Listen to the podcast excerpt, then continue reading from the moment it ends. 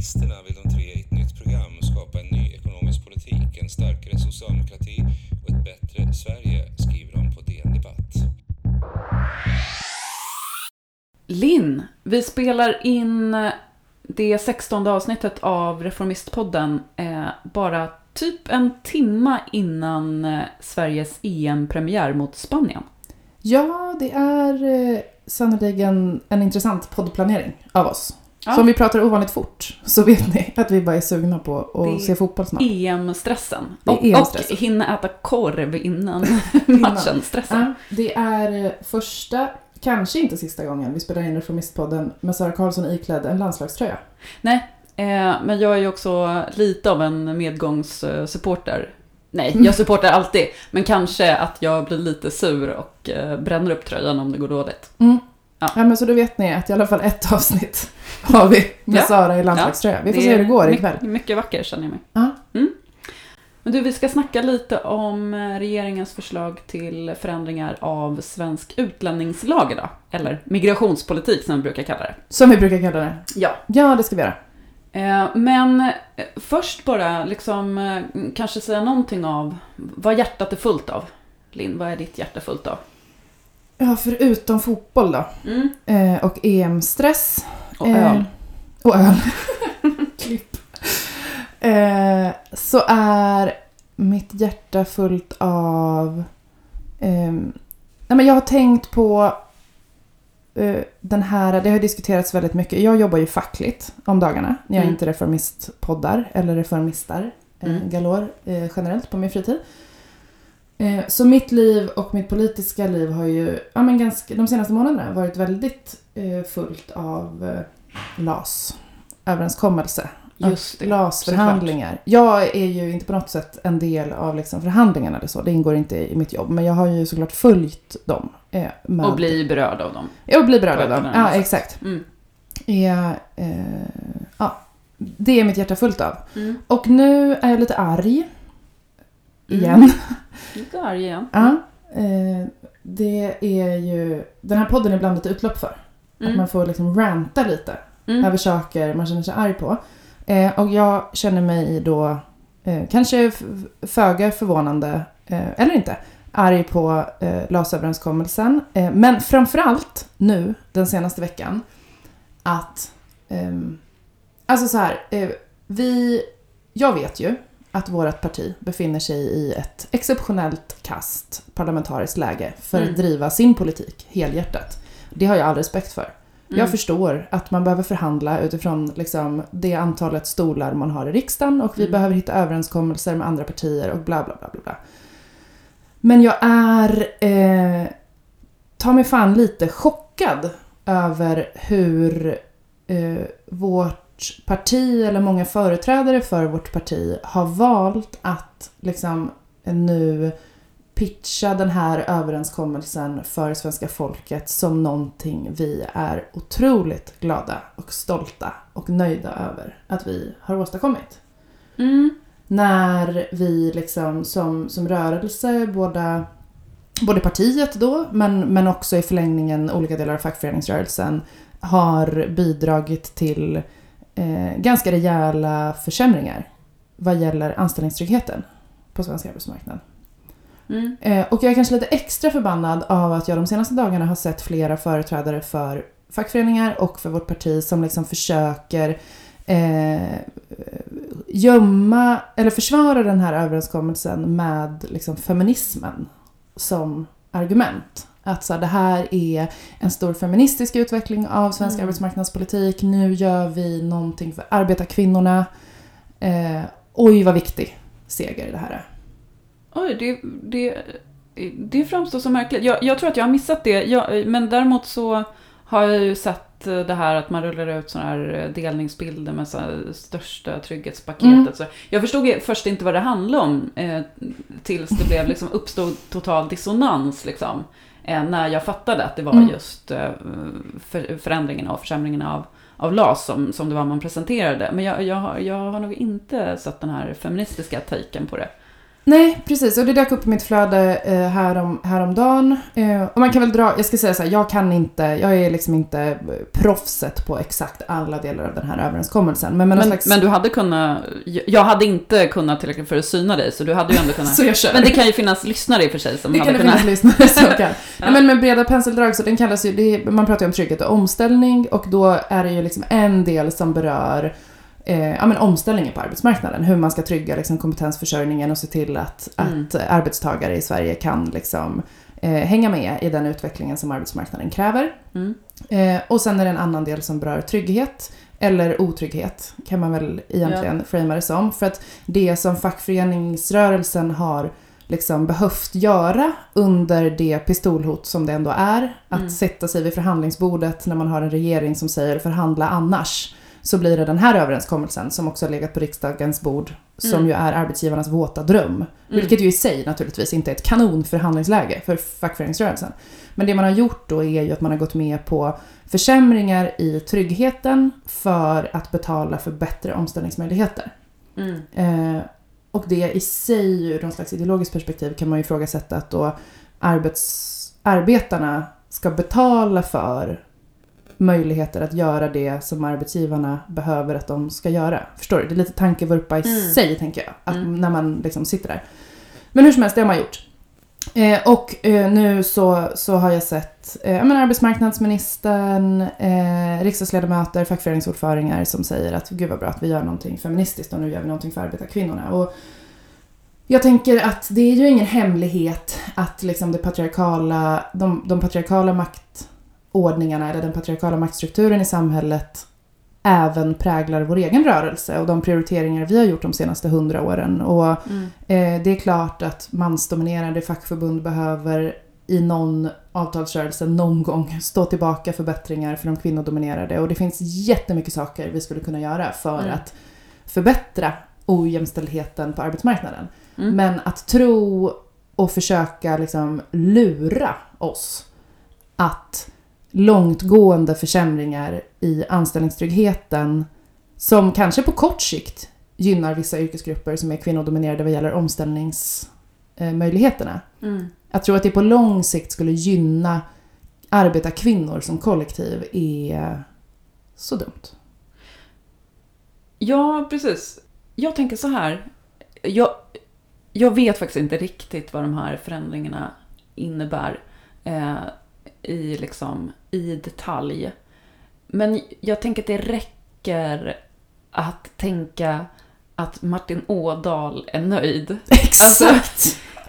Om han, om, han, om han är glad och poserar med en tavla med en brinnande LO-borg, då kanske man inte ska slå sig för bröstet. Som socialdemokratisk arbetsmarknadsminister. Nej, men precis. Nej, man man kan ska. säkert försvara det på olika sätt utifrån parlamentariskt läge och så vidare.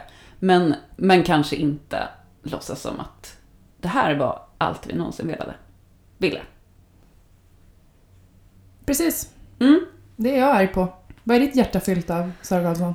Eh, ja, en massa olika saker. Eh, och jag är nog inte så arg, eller det är jag ju alltid på olika saker. Men jag tänkte inte prata om någonting som jag är arg på just nu, utan bara en, en liten reflektion. Alltså mitt, eh, mitt hjärta och kanske framför allt min hjärna har varit full senaste veckorna av eh, Diamant Salios bok Tills alla dör, Mm. som skildrar Min den här gängkonflikten i, i Järva och framförallt eh, Rinkeby. Eh, och eh, ja, men det, det, det händer ju en massa saker. Man, man funderar över olika saker. Det, det är liksom en, det är en jätteviktig journalistisk gärning som, Mm. som han har gjort. Eh, och eh, det väcker en, en massa frågor och tankar och sådär. Eh, och bland annat en, eh, men som det, det blev liksom lite krock i mig när jag läste en recension eh, som Rashid Musa hade skrivit i nyhetsbyrån Järva. Mm. Som jag läste i, igår, jag vet inte riktigt när han skrev den, men nyligen. Ehm, eh, och där han då ville, ville liksom gå mot strömmen. Eh, för att alltså, Salius bok är ju hyllad Mm. eh, av många. Eh, och Rashid Musa ville gå mot strömmen och då inte hylla den, utan tvärtom kom ganska liksom, mycket kritik mot eh, det här arbetet som, som han har gjort. Mm. Och bland annat då eh, så menar Rashid Musa att, eh, att det är liksom kulturrasistiskt. Eh, och att mm, Diamant Salihu bidrar till eh, rasismen mot vissa grupper och framförallt den somaliska gruppen. Eh, och att eh, liksom han ja, ger sig på eh, enskilda personer men också liksom söker förklaringar i de kulturella mönstren. Eh, och jag håller verkligen inte med om det utan jag tycker verkligen att Alltså, och det är en av de sakerna som jag har gått och funderat över sen, eh, sen jag läste boken. Eh, att han skildrar någon typ av kulturellt eh, mellanförskap, eller vad man ska säga. Mm. Alltså det är väldigt mycket det han skildrar, hur eh, unga personer och framförallt då unga killar och män eh, lever i, i liksom ett kulturellt mellanförskap mellan någon typ av liksom allmän svensk kultur och mentalitet Mm. eh, och den kultur och mentalitet som, som föräldrarna har med sig Mm. från, från hemlandet. Eh, och att det liksom inte alls är eh, i den här eh, kriminaliteten och i gängkonflikten inte alls är så att man praktiserar sina föräldrars hemlands kultur. Eh, men däremot att man, så här, man kan ha tagit vissa, liksom, vissa stråk och vissa delar av Mm. svensk kultur och liksom, eh, kultur från föräldrarnas hemland. Men det är ju en, det är en väldigt specifik kultur som gror i det här eh, sociala utanförskapet Mm. och i fattigdomen. I liksom känslan av att inte riktigt höra till. I liksom att se sina föräldrar eh, inte liksom eh, få en chans att etablera sig i det här Mm. nya landet. I så här skolor som, där man skär ner. Alltså eh, allt det där eh, som, som präglar liksom, de- de, de materiella förutsättningarna som präglar eh, förorterna i liksom kombinationer här, eh, kulturella mellanförskapet. Jag, jag tror att det är liksom en fråga som vi behöver diskutera eh, mycket. Ja. Eh, för att det finns någonting eh, liksom i, i den liksom, svenska kulturyttringen, som Ja. det ju är, eh, som, som vi behöver få fatt i. Eh, och framförallt då eh, den, den liksom väldigt specifika kulturyttringen bland, bland unga killar. Ja. Ehm, och ja, jag hoppas verkligen att det finns andra eh, personer i, i området som kan liksom stå för en annan eh, ingång i den här diskussionen som jag Mm. verkligen eh, tror att vi behöver ha. Och jag, eh, det har ju blivit lite så att vi eh, liksom ständigt pågår olika diskussioner som vi tänker att vi ska ha i Som den här podden. Eh, men jag tänker att det här, eh, det här är något som jag skulle vilja eh, bena i. Eh, så förutom att bara eh, på det så vi kan väl passa på också att efterlysa eh, personer som Ja, man in- tänker har intressanta inspel kring Verkligen. det här. Men okej, ska vi ta oss an eh, frågan om eh, utlänningslagen då, Linn? Det ska vi. Mm. Den lilla pucken. Ja, alltså för mig så... Ja, nej, men jag, jag drar mig lite för egentligen att prata migrationspolitik sen jag Mm. lämnade eh, den aktiva eh, politiken eh, egentligen. Men eh, nu är det ju ändå så att vi står inför att riksdagen ska den 22 juni eh, rösta om en ny Mm. eh, som man säger då, långsiktigt hållbar migrationspolitik. Och då, ja men det känns lite avigt att, att inte prata om det här i podden. Ja men verkligen. Och jag har ju inte varit i ehm, politiken kring, varken, varken migrationspolitiken eller politiken i stort på det sättet som du har varit Sara och då när det begav sig, liksom 14-15 när flyktingvågen kom och allt förändrades. Men jag är ju också verkligen en person som är men jag tror vi har pratat om det i podden innan också. Jag är typ trött på att migrationspolitik är det enda. Det pratas så jävla mycket om migrationspolitik och integration och migration och invandringar, invandring och liksom allt möjligt. Men vi ville ju ta oss an det här, ja men så här sakligt och kanske lite folkbildningsmässigt. Mm. Helt ärligt. Med Mm. anledning av att lagen nu ändå hamnar på riksdagens bord. Eh, och när vi hör lagen diskuteras och debatteras för det mesta i media och partiledardebatter så verkar folk knappt veta vad de pratar om. Nej, men precis.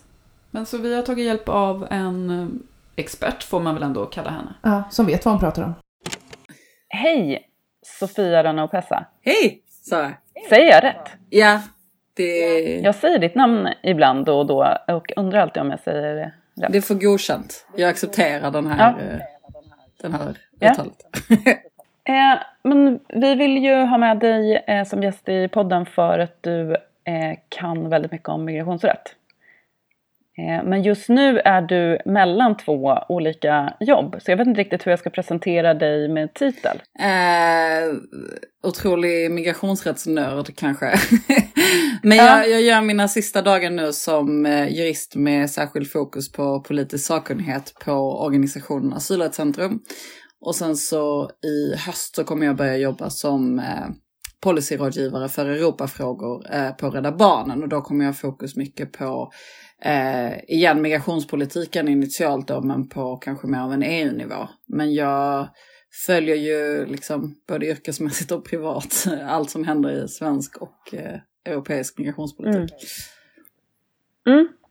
Och eh, ja, det är såklart därför vi vill prata med dig eh, idag. Eh, och det är ju med anledning av att eh, Sverige snart kommer få en ny utlänningslag. Mm. I alla fall förändringar i vår utlänningslag. Ja. Eh, och det är ju förändringar som har liksom diskuterats väldigt mycket eh, senaste åren och stötts och blötts på olika sätt. Eh, men tycker jag sällan diskuteras i, i sak vad de faktiskt innebär. Mm. Det blir ju, migration är ju så otroligt kopplat till eh, liksom politiska, alltså var i, de politiska partierna vill identifiera sig och var man står i relation till varandra. Att vi ibland glömmer bort att det är liksom Politik är ju lagar som påverkar enskilda människor till slut i hur deras liv blir. Um, Mm. vilket ju blir otroligt precis. konkret i just när det handlar om vad som händer när du faktiskt lämnar in en asylansökan på Migrationsverket och säger jag behöver skydd, jag är rädd. Mm. Ja, alltså för när man, när man pratar om eh, de här förändringarna som man har gjort och ska göra så pratar man ju ofta om det i relation till liksom, eh, mängden asylsökande vi tar emot. Men lagstiftningen handlar ju inte eh, om det utan om Vad vi gör med varje som är här. individs liksom, eh, möjlighet att få uppehållstillstånd när man är på plats i Sverige och få återförenas med eventuell familj. Nej men precis, det blir otroligt konkret att det finns en väldigt, jag kan bli ganska frustrerad ibland när jag hör diskussionerna kring hur utlänningslagen ska se ut eftersom jag upplever att den väldigt ofta uppfattas som att det vi håller på att rösta om är ett ja eller nej till asylinvandring. Och det Mm. finns väldigt lite forskning som ger stöd för att liksom den typen av restriktiv politik så konkret och enkelt så att säga påverkar hur många som, som söker. Även om det såklart kan påverka i missmån så är det väldigt mycket som pekar på att det är andra typer av faktorer som påverkar så många, hur många som kommer hit. Eh, och Mm. tvärtom så är det ju det att det som vi ska, eller som riksdagen ska rösta om den 22 juni, det handlar ju om vad, hur blir situationen för en människa som har sökt asyl i Sverige? Hur blir deras liv i Sverige? Och vad händer med dig när Mm. du är här? Och den frågan är så frustrerande att det känns som att den glöm, glöms bort när vi mest pratar om liksom, hur många vill vi ha hit? För det är ingenting som man egentligen lagmässigt kan reglera på det sättet utan det handlar ju om hur, hur världen fungerar och ser ut i övrigt. Så att säga. Mm. Just det, sen, det har ju funnits förslag eh, när man har jobbat med de här förändringarna på att eh, sätta tak och volymmål och sådana saker. Men det som, eh, det som föreslås eh, nu och som riksdagen ska rösta om den eh, 22 juni, vad, vad är det för, för förslag? Vad, vad betyder de? Ja, alltså lite, lite kort kan jag bara så här backa så att vi är med på var vi är liksom på den migrationsrättsliga eh, horisonten. Eh, om vi Mm. liksom, för att eh, Sverige har haft eh, en ganska lik eh, utlänningslag. Sen, alltså 2005-06 fick vi eh, den utlänningslagen som vi har haft eh, fram tills då 2015. Eh, där det varit ganska lika, liknande regler kring hur det blir för en person. Och sen så 2015, vi vet alla vad som hände. Det kom ett stort antal asylsökande, betydligt fler än vad man hade eh, lagt prognos för. Och då skedde väldigt snabba förändringar. Och det var inte så att man stiftade ny lag, utan man eh, gjorde tillfälliga begränsningar på utlänningslagen. Och de begränsningar man gjorde, det handlade framförallt om att säga att så här, vi lägger oss på en miniminivå och vi kommer endast göra det här under tre års tid. Eh, och det här är ett sätt då att säkerställa att vi kan så att säga klara den tuffa situation som man upplever att man befinner sig i. Eh, den här lagen då eh, förlängdes sen. Så att det har varit igen att vi har haft begränsningar då. Och där vi är idag är att de här Begränsningarna som har legat på nu kommer att upphöra i sommar. Så att rent juridiskt så är det som händer om ingenting röstas igenom att vi går tillbaka till utlänningslagen utan begränsningar. Men då som är det som vi får nu är ju då istället en nya förändringar i utlänningslagen som alltså innebär att det här är förslag som är tänkta att gälla tills vidare. Och det är det som gör att det här ändå är en ganska mm. stor sak för att de här diskussionerna kring ska vi ha tillfälliga eller permanenta uppehållstillstånd. Det är diskussioner som har liksom förekommit under många, många år. Och jag kan uppleva att folk kanske inte känner så här, men vad är skillnaden om vi har tillfälliga tillstånd nu? Vi har ju haft det sedan 2015. Eh, för mm. om man lite kort ska nämna vad det här förslaget då handlar om, så handlar det om att tidigare så var huvudregeln att man fick permanent uppehållstillstånd i Sverige om man till exempel fick uppehållstillstånd som flykting eller alternativ skyddsbehövande.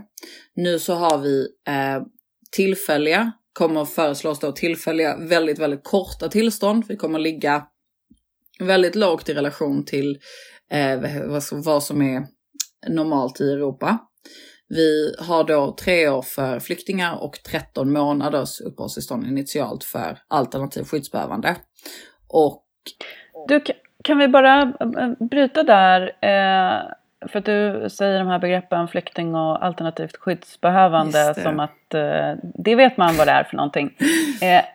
det slog mig med någon slags svärta ändå när jag såg senaste partiledardebatten ah, var... att jag tror att inte ens i partiledarkretsen har man lärt sig vad som vad som är skillnaden mellan flykting och alternativt skyddsbehövande. Kan inte du liksom en gång för alla här nu försöka klargöra eh, det? Så du menar att om jag säger det nu så behöver jag aldrig säga det igen? det vore ju fint om det var Precis. så. Nej, men eh, både flykting och alternativt skyddsbehövande är, innebär att du får egentligen ett juridiskt bekräftat eh, skyddsbehov. Du får en skyddsstatus som innebär att man har bedömt att du inte kan återvända till ditt hemland på grund av att du riskerar eh, ja, skyddsgrundande behandling, det blir lite av ett cirkelresonemang, men att du riskerar en allvarligt hot mot din liv och hälsa. Ehm, vad, för flyktingar så är det som utgångspunkt så att det handlar om att det finns en personlig hotbild mot dig kopplat till någon av de olika flyktinggrunderna. Och det här är till exempel, vad heter det, etnicitet, eh, sexuell läggning, politisk, religiös eh, tillhörighet och liknande saker. Så det finns vissa mm. då grupperingar som innebär att om ditt hot, hotet mot dig är kopplat till de här flyktinggrunderna, ja men då är du bedömd som flykting. Alternativ skyddsbehövande mm. är uppdelat i två olika kategorier. Det finns alternativ skyddsbehövande där man säger att så här, om du riskerar att dödas eller utsättas för, anna, för tortyr eller annan omänsklig eller förnedrande behandling, då är du bedömd som alternativ skyddsbehövande.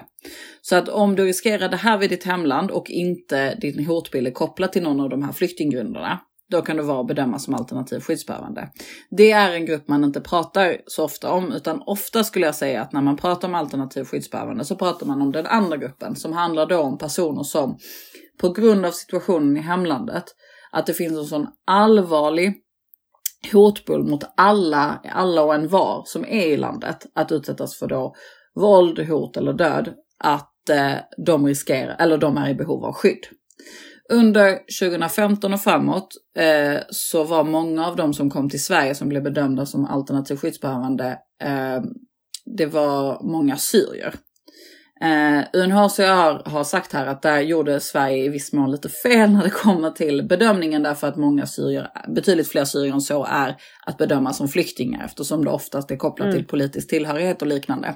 Men man kan säga lite förenklat att och vilket man väl gjorde i partiledardebatten, att man pratade om alternativ skyddsbehövande som krigsflyktingar. Alltså just att man flyr ett krig där det kanske inte är så personligt hot mot dig själv. Och det tycker jag är så intressant för jag tror att många som eh, Många som har idén om vad en flykting är i huvudet tänker på en person som har flytt ett krig. Men att de i många fall mm. egentligen är alternativ skyddsbehövande. Och anledningen till varför det är relevant att prata om eh, att det finns två olika grupper inte bara säga skyddsbehövande. Det är därför att de har olika så att säga internationellt skydd omgärdat kring sig. Är du flykting så har du eh, tillgång till en, en större mängd rättigheter än om du då blir bedömd som alternativ skyddsbehövande. Och det här ser vi också i svensk rätt. Tidigare i svensk rätt, i utlänningslagen, eh, så gjorde man inte så stor skillnad mellan de här två grupperna. Men idag så gör vi en betydligt större skillnad. Det påverkar då, eh, vad heter det då, till exempel hur långa uppehållstillstånd man får och det har också tidigare då påverkat möjligheten till familjeåterförening och det finns förslag cirkulerande som också handlar om att påverka tillgången till familjeåterföreningen som är olika för de här grupperna. Och eh, mm. rent juridiskt skulle jag säga att liksom, när det kommer till till exempel tillgången till, eh, vad heter det, familj, eller rätt, behovet av att vara nära sin familj eller liksom hur länge ens skyddsbehov är, så finns det egentligen ingen skillnad med de här två grupperna. Det är sånt som UNHCR också, alltså FNs flyktingorgan, har konstaterat att så här, i de typerna av aspekter så är det inte relevant att göra skillnad på de här två grupperna. Men, men i juridiskt så, så har man inte samma tvång att hantera dem likvärdigt. Så när när Sverige sa att vi ska gå ner till EUs miniminivå så var det en sån grej man kunde göra för att alternativt skyddsbehövande har inte samma internationella skydd som, som flyktingar och då var det lättare att liksom eh, man kunde dra ner det ännu mer för, för den gruppen. Ja men så, precis, precis så är det och eh, vi kanske kommer in på det sen, men det här förslaget som ligger som ett motförslag mot regeringens förslag från, från högeroppositionen, där inkluderas ju ett Eh, ökad restriktion för bara alternativ skyddsbehövande i relation till familjeåterförening. Eh, mm. Just därför att man menar att det här är, jag ska, jag ska tillägga det att min juridiska bedömning och det är ju inte min egen utan det, är, det ligger ärenden också i Europadomstolen just nu som handlar om att man menar att man inte kan göra den här åtskillnaden mellan flyktingar och alternativ skyddsbehövande på grund av att vi menar att det utgör diskriminering. Eh, men, men där är vi inte, där, där är det inte så många kanske politiska krafter som håller med oss. Men, men det finns en pågående liksom, juridisk diskussion om det verkligen går att göra de här distinktionerna. Men i EU-rätten så är det fortfarande så att man gör skillnad på de här två grupperna.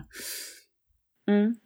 Men kan man tänka sig att, eh, alltså du sa att eh, det har funnits viss kritik från FN mot Sverige i att många eh, från Syrien då har fått skydd som alternativt skyddsbehövande kan det hänga ihop med att man tidigare inte har gjort någon skillnad på dem i svensk rätt? Det spelade liksom ingen roll, man fick samma rättigheter i Sverige ja, men det tror oavsett jag... om man då var krigsflykting eller om man var personligen förföljd. Liksom. Ja men det tror jag absolut och min, min bild eh, är att Sverige har blivit bättre de senaste åren. Alltså att man har behövt ta just eh, den, alltså bedömningen av skyddsstatus på större allvar och uppdelningen av de här två grupperna på större allvar och att syrier inte i lika stor utsträckning idag får alternativ skyddsstatus om jag har förstått det rätt. Eh, så att det där är ju någonting som man har blivit bättre på på grund av att det har betydligt större betydelse.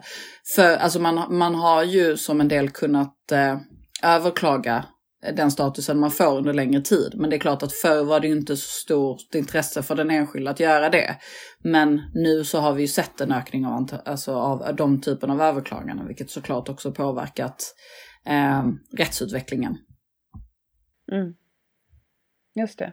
Men så 2015 så eh, förlorade den gruppen rätten att återförenas med sin familj under eh, precis. Sin familj. Eh, sen så eh, eh, Sen så när lagen förlängdes så, jag var bland annat ombud tillsammans med en kollega i ett mål i Migrationsöverdomstolen där vi eh, eh, där det var en åttaårig pojke som inte hade fått lov att återförenas med sina föräldrar eh, från Syrien. Eh, just på grund av de här väldigt restriktionerna. Och det var ju en av de faktorerna som då pekade på att det inte gick att upprätthålla den här typen av strikta förbud eh, mot, eh, mm eh, vad heter det, alternativ skyddsbehandling. Man släppte också på den restriktionen när man förlängde den. Och det var, alltså det var ju många av oss som är remissinstanser pekade på det. Att så här, mycket av, alltså när det kommer till just den här punkten att ha ett absolut förbud mot liksom, familjeåterförening på det här sättet.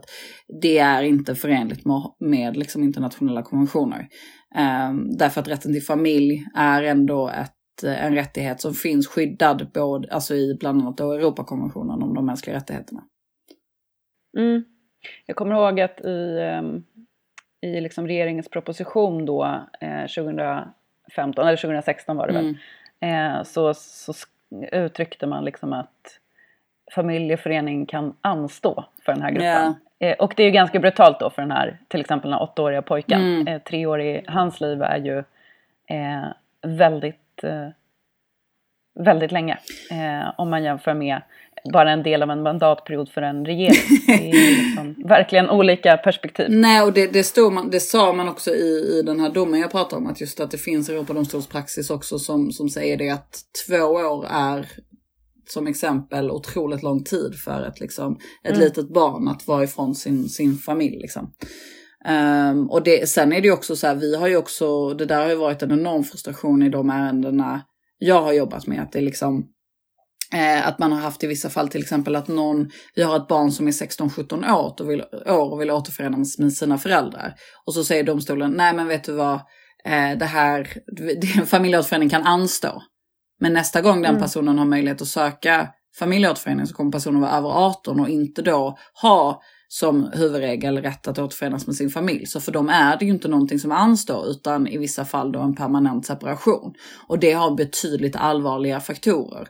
Och det är det som är, eh, det är så viktigt att komma tillbaka till, alltså just det här att det som har varit förslaget nu har varit tillfälliga regler och de förslagen som ligger nu är tills vidare, vilket innebär att liksom påverkan på hur situationen är för människor som har sökt asyl i Sverige blir mycket större och får mycket mer långsiktiga konsekvenser än vad vi har haft nu under de tillfälliga regleringarna under de här åren. Eh, och det är därför som till exempel att så här, det har funnits en jättediskussion, okej okay, men ska vi ha tillfälliga eller permanenta tillstånd? Att den diskussionen fortsätter nu, även om vi har haft tillfälliga tillstånd i sex år. Eller vad det är. Det är ju för att nu säger vi att huvudregeln i Sverige någonstans som utgångspunkt ska vara att om du kommer till Sverige med ett skyddsbehov så ska ditt liv här påbörjas med eh, tillfälligheter, eller liksom ett tillfälligt tillstånd. Och att du inte kommer mm. ha en tydlig horisont nödvändigtvis för när du får ett permanent tillstånd.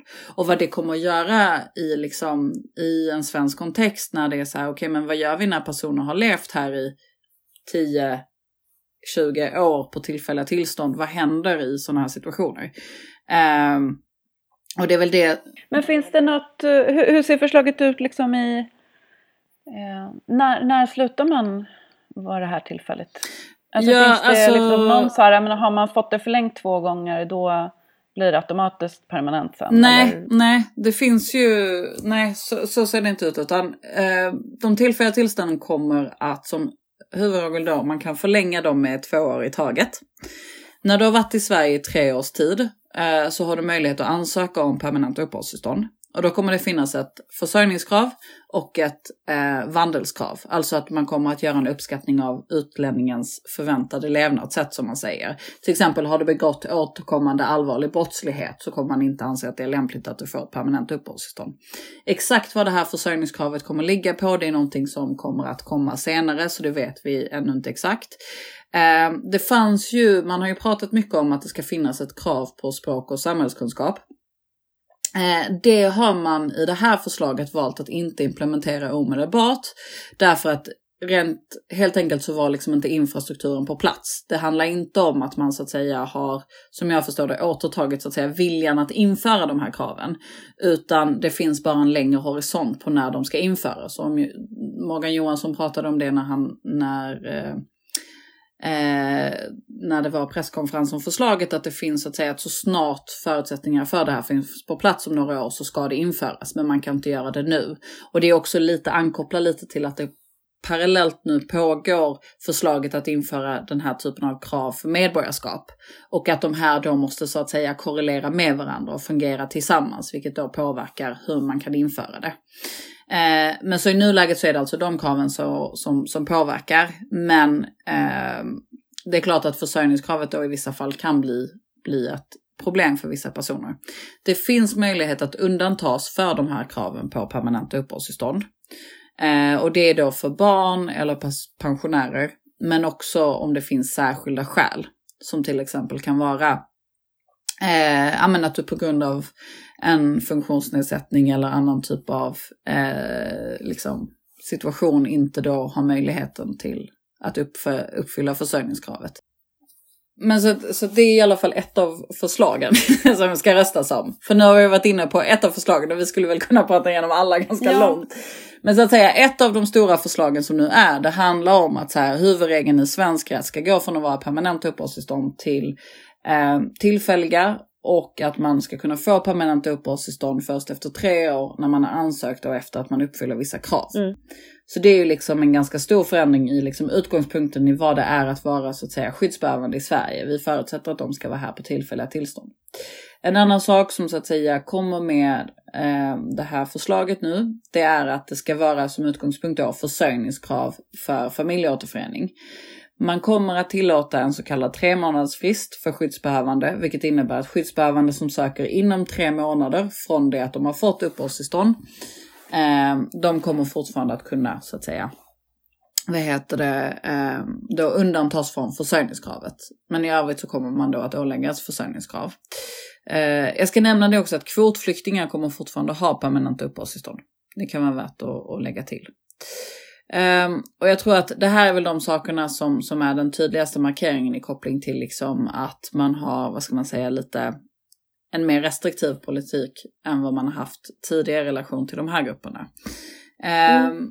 Men en av de sakerna som är en, en, liksom ett förslag som, som inte går i den mer hårda riktning är att man föreslår en ny humanitär grund för vuxna. Um, och det är ju så här att uh, humanitära skäl är en sån sak som har varit uh, uh, eller liksom starkt ehm, Alltså det har ju varit begränsat under den tillfälliga lagen. Så nu går man tillbaka till liksom den, beskri- den skrivningen som fanns innan den tillfälliga lagen introducerades som handlar om att vid synnerligen ömmande omständigheter så kan eh, vad heter det, vuxna beviljas uppehållstillstånd och vid särskilt ömmande omständigheter som är en lägre nivå kan barn beviljas uppehållstillstånd. Och det här handlar om att man vill ha en grund för att garantera att den där typen av stötande, inhumana situationer som jag tror att många kan relatera till att de ser ibland på i media så plockar man ofta upp sådana där händelser som har blivit verkligen, men herregud ska vi verkligen utvisa liksom ett barn som eh, har bott här hela sitt liv och pratar svenska och till ett land där de aldrig har varit i. Den typen av situationer. För det man tittar särskilt på med de humanitära eh, undantagsbestämmelserna handlar om särskilt, alltså det är en helhetsbedömning med särskilt fokus på hälsotillstånd, anpassningen till Sverige och eh, situationen i hemlandet. Men det, ett, ett förslag som har kommit nu är att man har en ny humanitär grund för vuxna där man säger att eh, för de vuxna som har fått en särskild anknytning till Sverige så ska man då bedömas eh, som, eh, vad heter det, i en eh, särskilt ömmande omständighet. Just att om det är särskilt ömmande omständigheter och inte som för andra vuxna då för synnerligen ömmande mm. omständigheter. Ska det tolkas eh, som ett sätt att eh, få in eh, de unga vuxna som har hamnat i kläm eh, som kom som ensamkommande?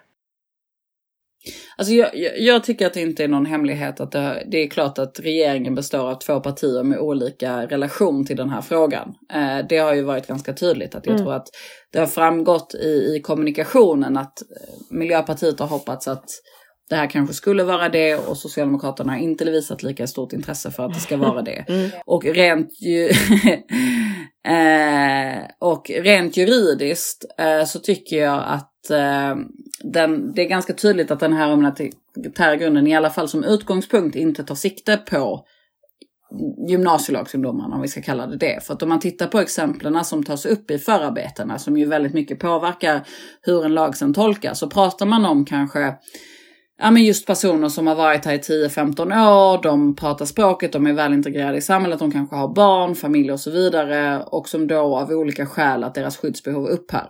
För en sak som är jätteviktigt att känna till kring den här grunden är att man måste ha haft tillstånd tidigare för att kunna få uppehållstillstånd på den här grunden. Så att den särskilda anknytningen måste ha uppkommit när du hade uppehållstillstånd.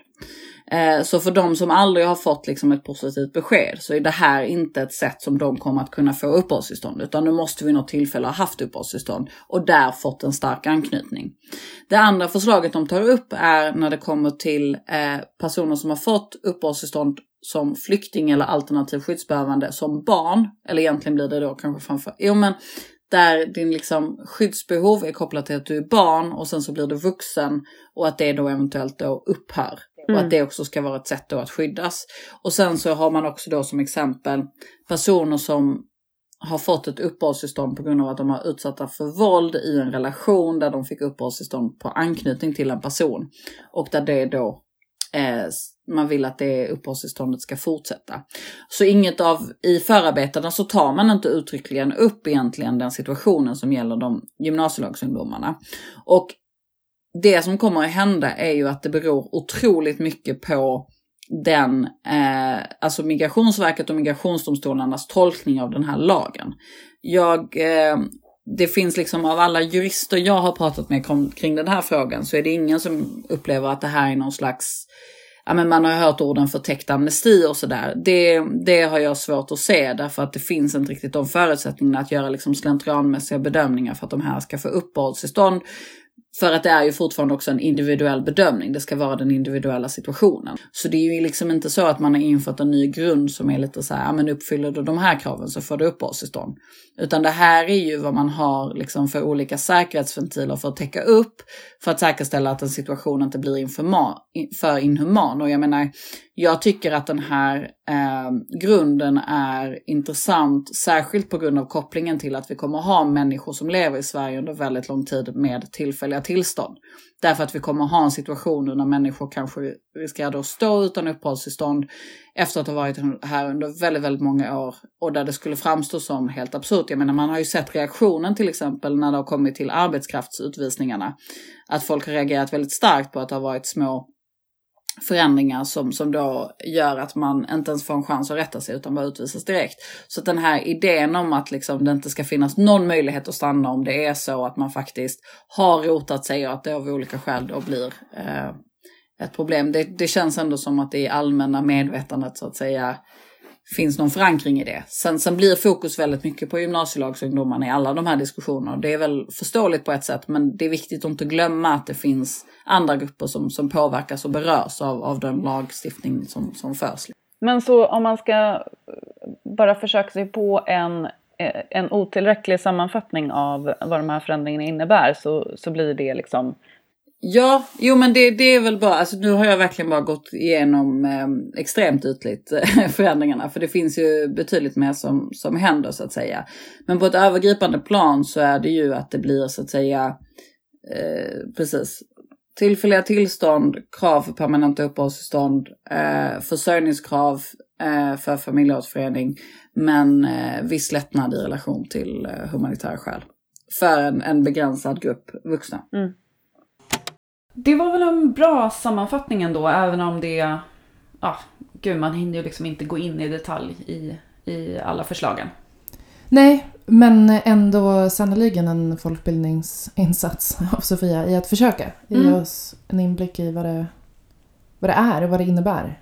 Ja, och det är en viktig påminnelse om att eh, det här handlar om liksom, eh, eh konsekvenser för enskilda människor av kött och blod, både, både barn och vuxna. Mm.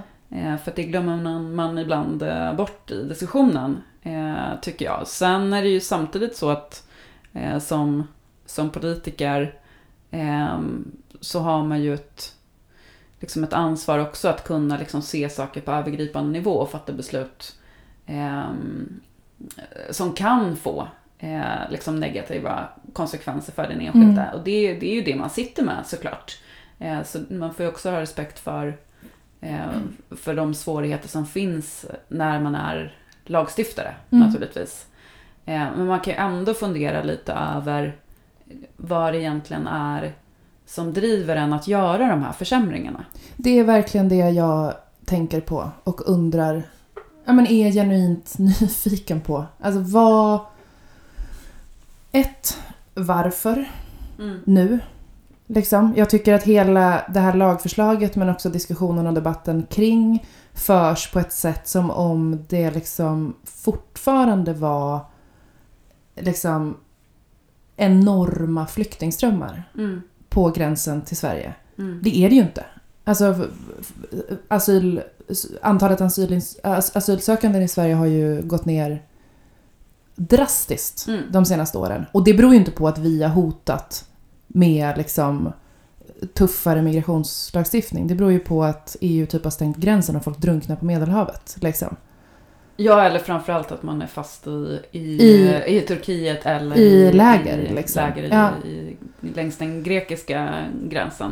Så ja, absolut. Och det är ju väldigt mycket, eh, väldigt mycket geopolitik och sånt som, som styr eh, flyktingströmmar eh, snarare än...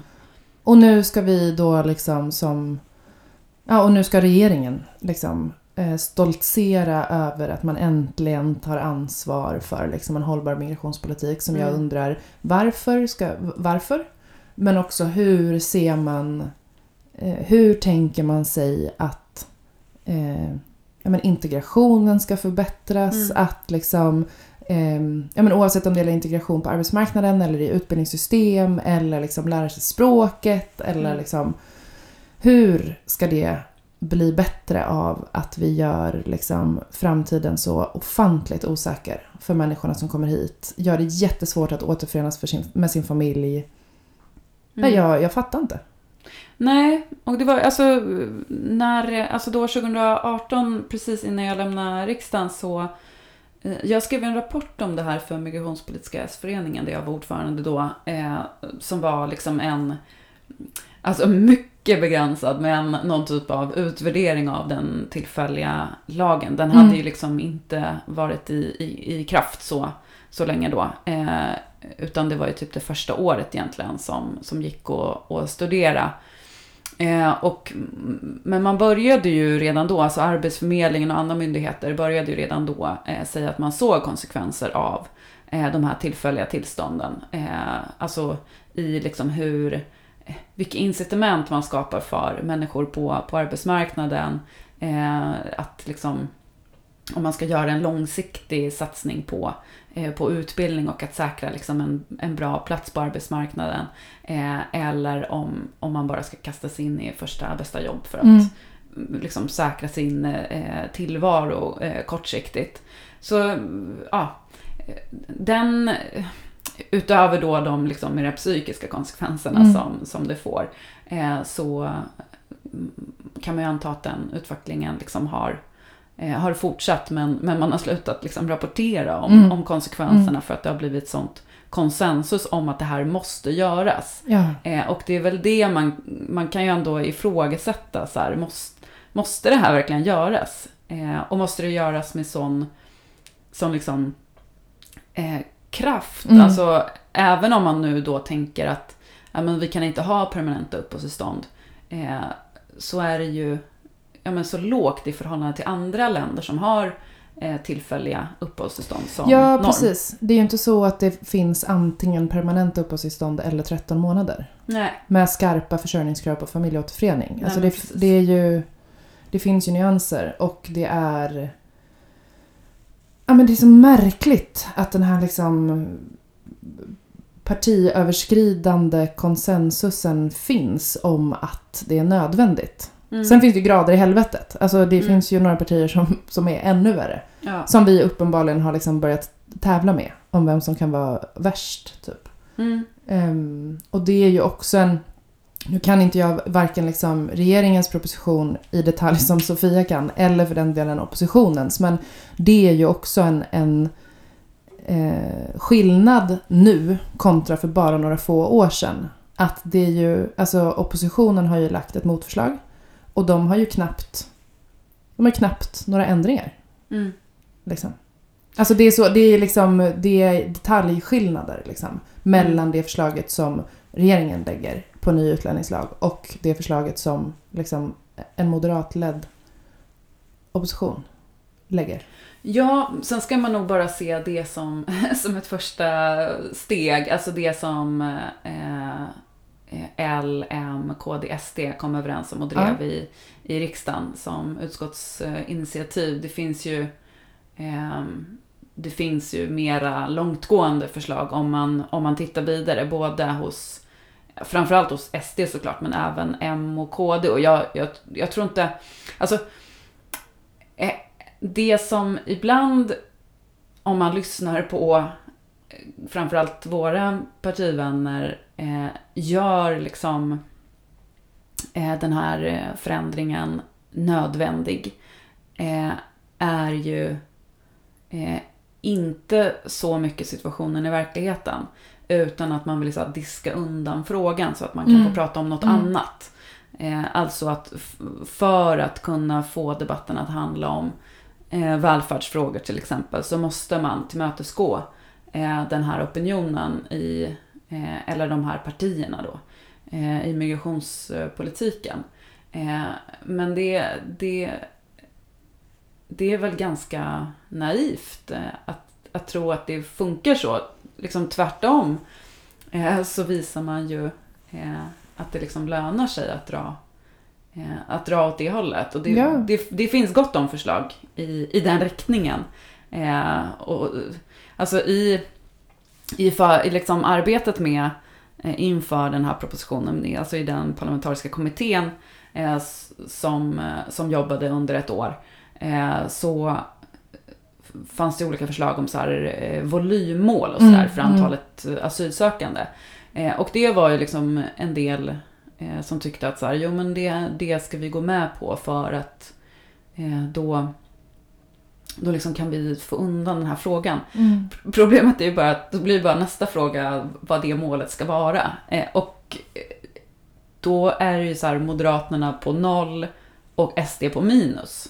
Ja. Och, och, och sen finns ju hela minusskalan Liksom, Men det är så konstigt, det. det. är en så otroligt märklig politisk analys att göra, tycker jag. Förutom då att det är vidrigt i sig, tänker jag, att gå med på försämringar som gör livet till ett helvete för människor.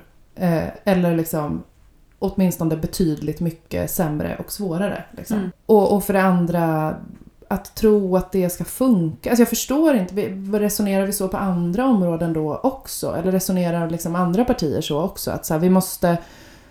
Nu måste vi höja a-kassan och taket i sjukförsäkringen och göra livet drägligare för folk, tänker Moderaterna. För att annars blir det ännu mer socialdemokratisk politik. Mm. Fatta drömmen ändå om vi, om det var så det om vi tävlade om att, uh, vem som var bäst på att förbjuda vinster i välfärden. Exakt, det är det vi måste tävla om. För där har vi ju liksom där är vi folkmajoriteten med oss. Ja. Mm. Ja, och det är det vi måste tävla om. Det är därför mm. det är så konstigt. Jag förstår inte, jag förstår inte att, att, hur, att, att vi som parti har gjort den liksom, politiska analysen. Och jag tänker att alltså, vi har ju länge blickat mot eh, Danmark för att eh, liksom egentligen med liksom rädsla och avsmak men, eh, men också med någon typ av så här vetskap om att där de är nu kommer vi vara Snart om några mm. år. Eh, och vi fick ju en sån inblick nu eh, nyligen när, när Danmark, eh, alltså Folketinget fattade beslut eh, eller det finns ett förslag eh, om att eh, Danmark ska förlägga asylprocessen till transitläger i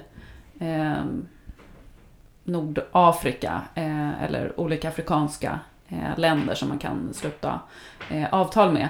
Eh, och det har ju mötts av en del gillanden också i, i svensk debatt och det, man kan väl tänka att eh, att svensk debatt kommer röra sig i den riktningen. Och jag, jag ställde också någon fråga till, till Sofia om det.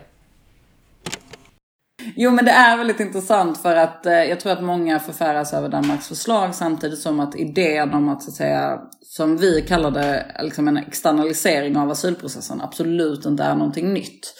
Eh, det här är förslag som har cirkulerat inom EU vid, vid flera tillfällen, skjutits ner och dykt upp och skjutits ner och dykt upp och det är ju också någonting som, eh, vad heter det, till exempel Australien gjorde verklighet av. Eh, genom mm. att eh, outsourca sin, eh, sin asylprocess i vissa fall till omkringliggande eh, områden. Och jag skulle också säga att så här, Eh, e EUs eh, överenskommelse som man gjorde med Turkiet eh, som hade en ganska stor påverkan. Så det skulle jag säga är väl den främsta skälet till att vi fick en nedgång i antalet asylsökande till Europa och inte så att säga svensk migrationslagstiftning. För det ska man också nämna att så här, antalet asylsökande till Europa har gått ner markant och inte bara så att säga i Sverige.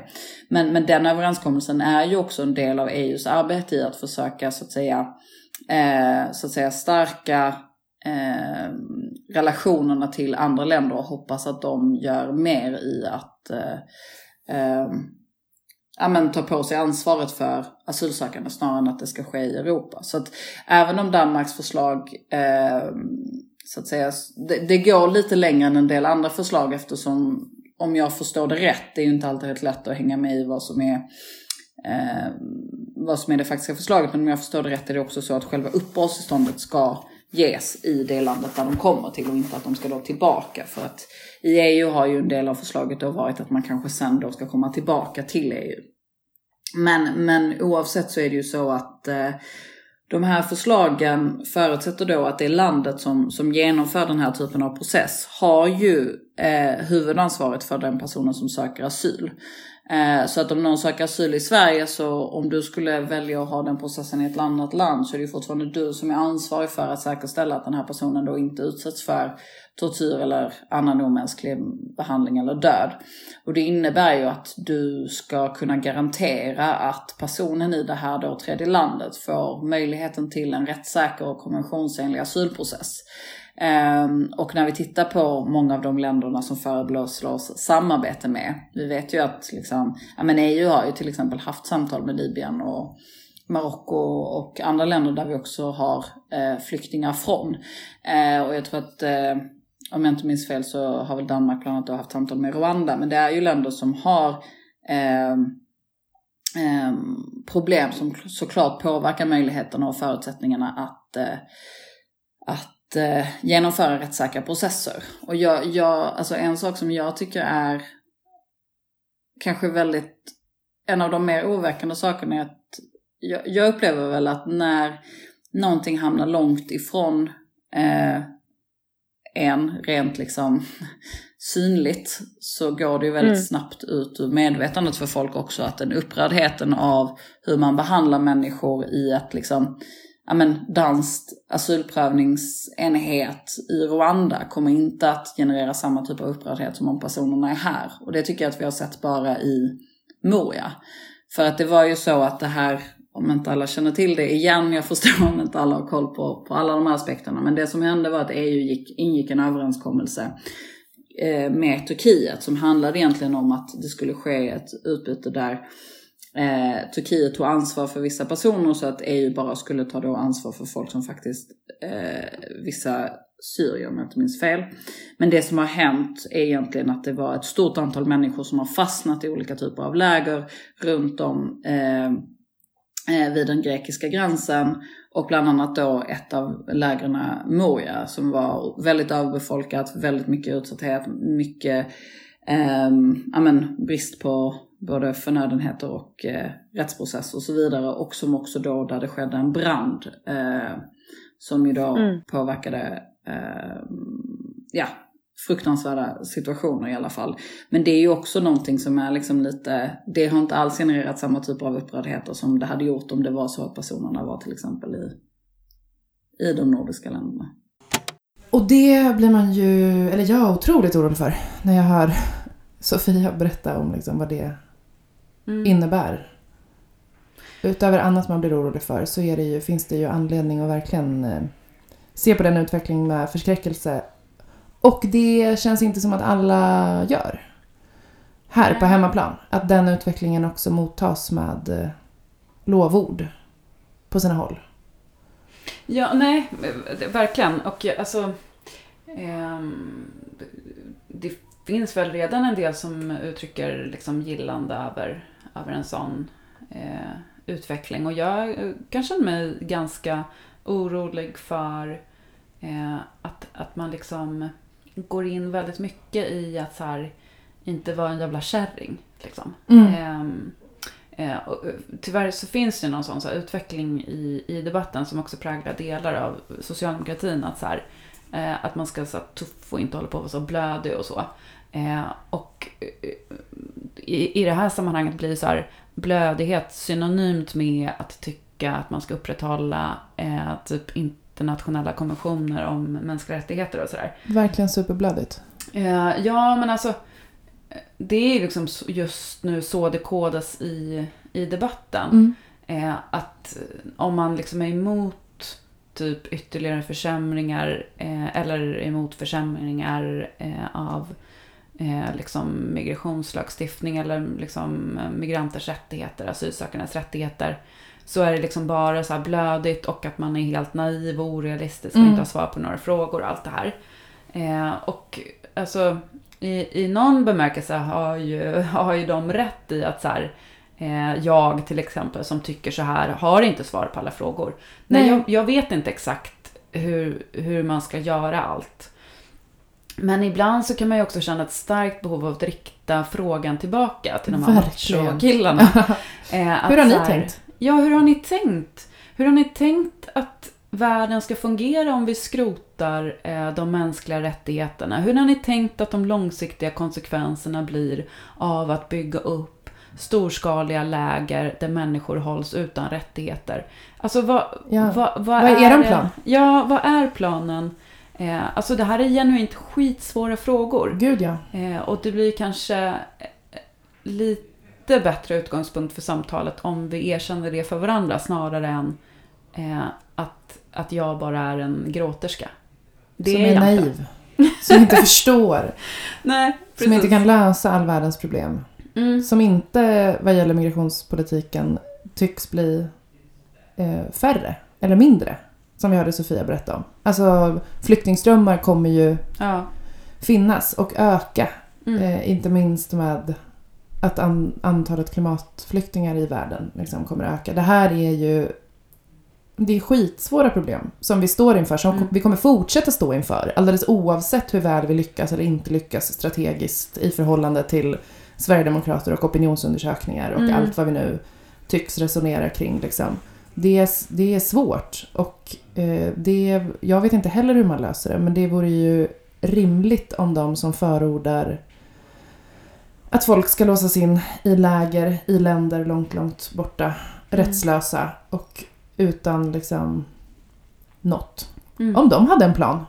Ja, men precis. För man kan ju också tänka sig att, alltså, utöver då att så här, eh, klimatförändringar och eh, en del konflikter eh, kommer fortsätta driva människor på flykt, så eh, alltså den här situationen i sig med att bygga upp stora läger eh, riskerar ju att destabilisera länder och regioner eh, och skapa liksom nya, eh, ge upphov till Ja. nya problem. Eh, alltså att nu är inte det ett exempel på, på transitläger, men i Libyen har man ju liksom ändå eh, väl kunnat belägga och dokumentera hur liksom eh, EUs liksom pushbacks har skapat lägerbildning där, där man handlar med slavar. Ja. Ehm, och ehm, alltså det är klart att man så här, om man i, om man i större skala tänker att man ska samla människor på det här, på det här sättet och, och bunta ihop och låsa in. Eh, det kommer uppstå nya problem och som Mm. också då riskerar att i sin tur destabilisera och skapa nya flyktingströmmar.